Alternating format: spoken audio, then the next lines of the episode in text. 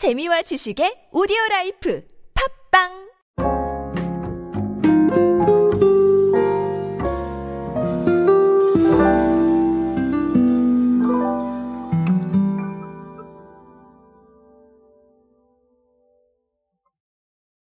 여러분은 어떤 향수를 쓰고 계십니까? 어, 향수를 쓰는 분도 계실 거고, 아니면 향수를 쓰지 않는 분도 계실 거라고 생각을 합니다.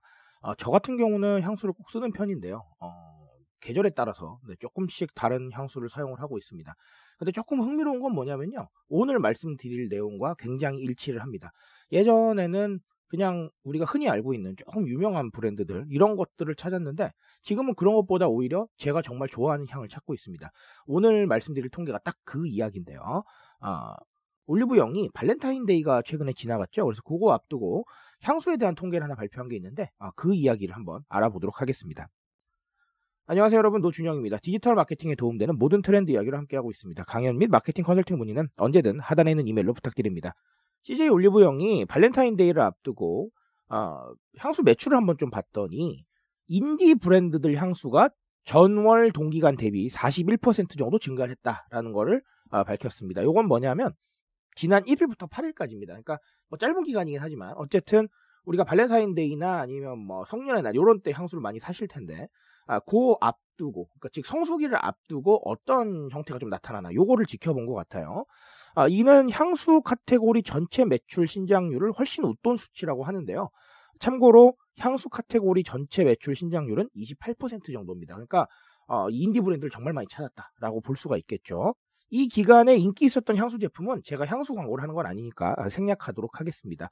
그래서 올리브영 측에서는 어떻게 얘기를 하셨냐면 개성에 맞춰서 차별화된 상품을 찾는 MZ세대를 중심으로 소수의 취향에 가까운 인디 브랜드가 오히려 대중화되고 있는 게 아니냐 뭐 이렇게 얘기를 하고 있습니다.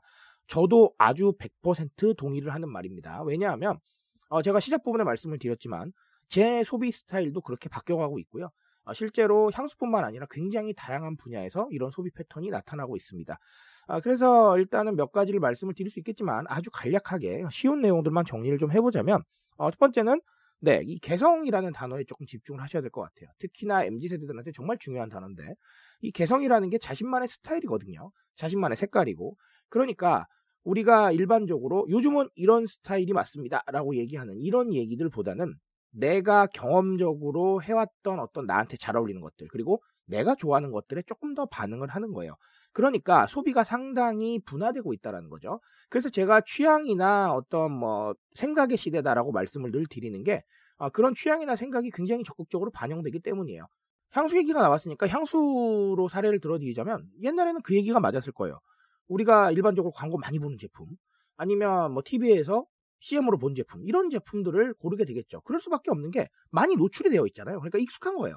네, 굉장히 익숙하니까 어, 그런 쪽으로 좀더 어, 초점을 맞춰서 움직이게 되는데 자 지금은 어떻게 보면 그런 상황이 똑같을 겁니다. 분명히 광고 많이 보고 이런 제품이 있을 텐데도 불구하고 아, 그런 것의 영향력보다는 나의 마음과 나의 취향에 대한 영향력이 훨씬 더 강하다는 거예요.